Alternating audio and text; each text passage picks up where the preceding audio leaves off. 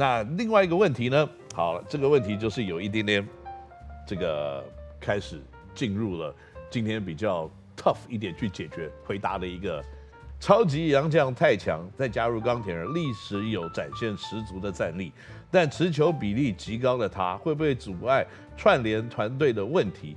和精神领袖吕正如在更衣室真的有口角吗？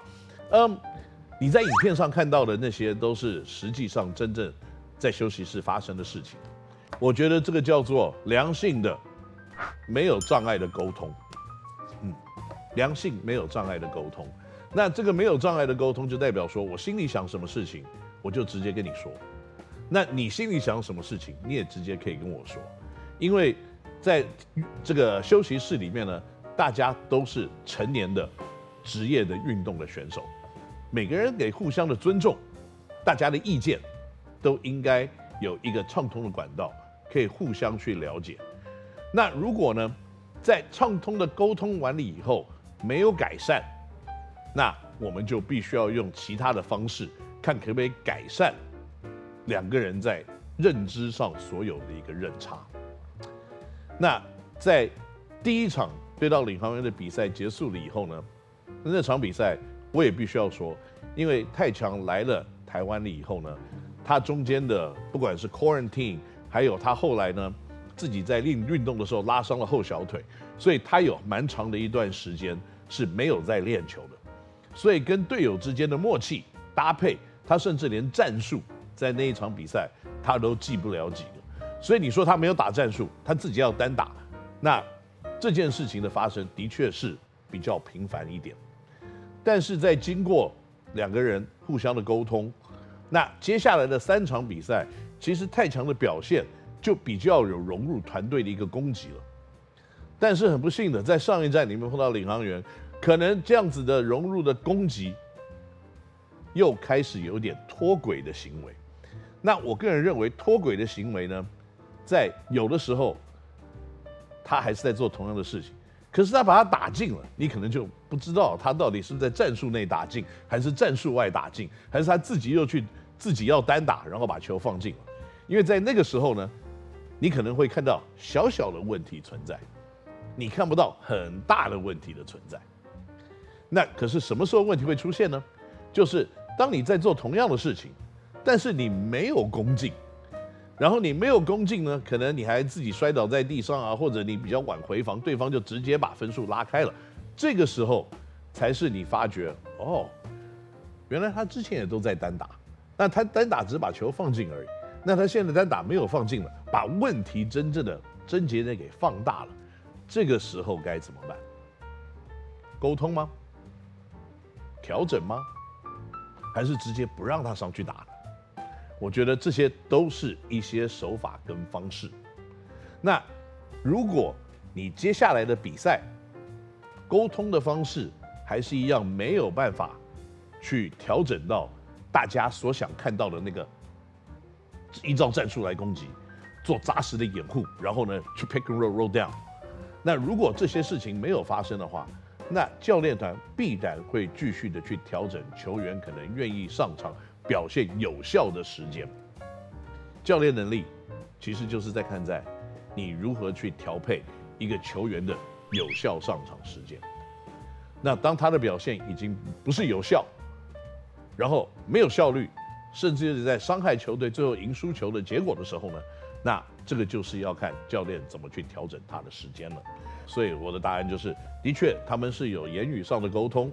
那言语上的沟通有的时候会比较激烈一点，因为大家都有非常强烈对自己的想法，有自己的建议。那在网络上也是如此，所以大家强烈的想法有的时候我们都会听得到，所以不用担心，调整是一定会有的。那最后一个问题呢？今天，我还以为这么简单，因为其实 tough 的问题很多。那。多少人？很多人呢、质疑周仪翔复出后的实力，即使被甚至被戏称为交通部长这一件事情怎么看？我认为啊，球员很辛苦。球员怎么样很辛苦呢？一辈子打球，教练的教导，培养的过程是非常具有挑战性的。那到了成人，成了职业球员，钱赚多，大家要监督他；钱赚少，以后过不了生活。所以呢，钱赚多好像就一定要被监督的感觉。的确，有的人必须要用表现跟薪资要对等。那可是大家有没有想过，那那些薪资赚的不多的人，是不是也要接受你的监督？我不认为监督是一件很好的或很棒的一个字眼来针对球员的表现，因为球员不是机器，他也会有起伏性。那宜翔呢，在整个非球季的时候，他的膝盖也有一定的受伤在干扰着他。所以他一直也在休息，以及练习，以及复健当中一直徘徊。所以开季的时候，他并没有在最好的状况来出赛。所以你会看到，就是说在开季之前，他有几场比赛是没有上场来打的。那他后来之所以要上来打，他也觉得呢，他不能继续，就是带着这个伤，如果有一点点痛，他还是要上来拼一拼，因为。我可以理解很多球员的心态，就是对于自己呢有一定的责任，还有对于呢他有没有好的表现，他自己有一定的想法跟自己的一定的期待。宜翔在练球的时候看起来是完全没有任何的问题的，他在过去太多年以来，可能在比赛的时间，在比赛的这个场次过于的少。那他现在呢？我个人认为会一场比一场好，而且呢，以他现在，我必须要说，网络上很多的流言蜚语啊，我觉得是我看了我就觉得不太对。有人在那边讲哦，我看到在什么地方怎么样怎么样怎么样？No，宜翔现在连比赛日跟练球日都比别人早到球场，他都比别人早到来做准备，他也会呢。先跟复健师，先跟我们的医疗团队，先做好他该做的事情，然后比别人早到开始练球。那球员有没有在晚上的生活比较这个丰富一点？其实我们当球员当这么久，你只要一经过你闻闻周边的空气，你就知道有没有比较丰富。我可以跟大家说，绝对没有。所以一个球员的努力，还有呢？可能有的时候，因为时间点还没有到，没有办法达到大家所预期的那个目标，但是也请不要用这种猜测的方式，或者是用一些奇怪的方式来说他在外面怎么样怎么样。我认为这是非常不公平的一件事情。那更重要的一点呢，我认为宜翔在我们做很多的调整的情况之下，很快他就会恢复当时大家看过他的身手。因为其实，在过去两三场比赛里面，他已经慢慢的回来了。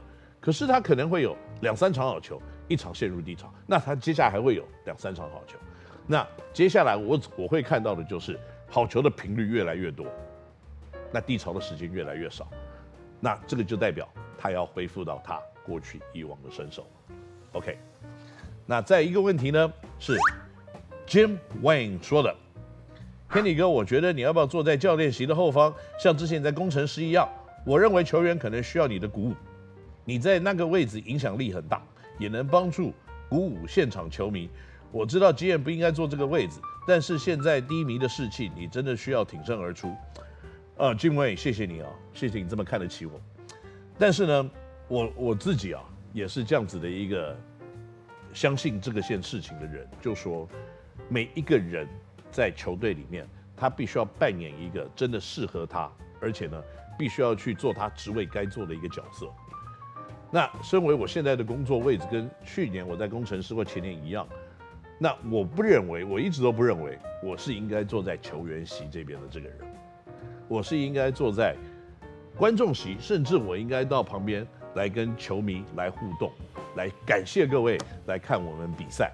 因为这个才是一个总经理，可能他必须要还有商业上的行为，他必须要去管理的时候，该做的一些事情。那至于呢，鼓舞球员的士气，坐在旁边有的时候跟裁判聊聊天，那这个不应该是我的工作。那这个也会本球团也会有人要做，所以呢，在众多的这个意见之下，我认为，呃，我们还是必须要去有一定的想法在这一块。那也李泽敏问，战绩这么低迷，可不可以试试启用年轻一辈的选手？我相信他们一定很努力表现，现在不练，什么时候来练？我觉得这个问题非常的棒啊，因为我们的确要让年轻的球员有更多的机会。那在今年呢，我认为可能在过去几场比赛，大家的压力也太过于的大了一点。所以呢，年轻球员上场培养，或者是训练，或者是这样子露身手的机会，相对的就没有这么的高。那可是你可以看得到，在现在联盟里面，比较愿意让年轻球员练身手的球队是哪几支呢？好像也没有。我说实在，可能只有富邦会比较愿意让一些比较年轻的球员在 regulation，就是在比赛的过程。嗯，甚至在延长加时赛，你会看到他们会用一些比较年轻的选手，但是大部分的球队对战绩的考量都会比较趋于保守的一个状况。嗯，譬如说我们对国王队好，他们也是到最后已经拉开二十几分，才让他们一些年轻的新秀开始上来。那大部分的球队都会因为战绩的考量，那除非这个，我现在可以回答你，我们没有战绩考量。那可能年轻的选手上场时间就会比较多一点。不过不论如何，我认为像你提的这个意见，我也非常的认同。因为呢，的确在蛮多的位置来看，我们必须要让更多的年轻的选手有更多出来发挥的机会。那譬如说四五号位置，像到时候博智、少辅、思瑶，他们应该都要有更多的上场的空间，来搭配着也许在未来 Eric Harrison 要上来的一个过程。那更重要的一点呢，我们有一些锋线年轻的球员，像柏豪，他有足够的身高，他有不错的一个投射的能力，他也在零星的时间都一直在证明他自己，他是有上来对战的一个能力的。所以在未来不久的将来呢，我相信这些年轻的球员也会慢慢的得到更多上场的空间跟机会。那最后呢，我想做一个总结啊，就是在一个球队。他要连败的时候，好像做什么事情都是不对的。那更重要的一点呢，在一个球队连胜的时候，他好像做什么事情他也都是对的。所以我也希望呢，我们的本身的球队也不能沦落到像这样子的一个迷思，就说我们连败，我们一直要找不同的方式来解决问题，但是我们看到看不到最基本的一些问题。所以总结所有大家的一些给我们的建议。还有我们自己教练团，以及公司内部，我们也会继续的讨论，得到一个最好的结果。那这样子呢，在我们的执行面，也会有我们的执行的领导者，我们的总教练，开始发落我们刚刚所提到这些问题，然后来组成一个真正的在对战上面最理想的阵容、最理想的调度，跟最理想的球员的使用的方式，来希望取得接下来比赛的一些胜利。那也谢谢呢，所有在全国喜欢篮球的观众朋友们，在这段期间给我们这么多的建议、跟声音、跟支持，感谢各位。我相信呢，在未来几个礼拜的钢铁人应该会越来越好。那在今天呢，我们 Kenny NOW 星球节目到这边到一个段落，我们下个礼拜四晚上八点再见，拜拜。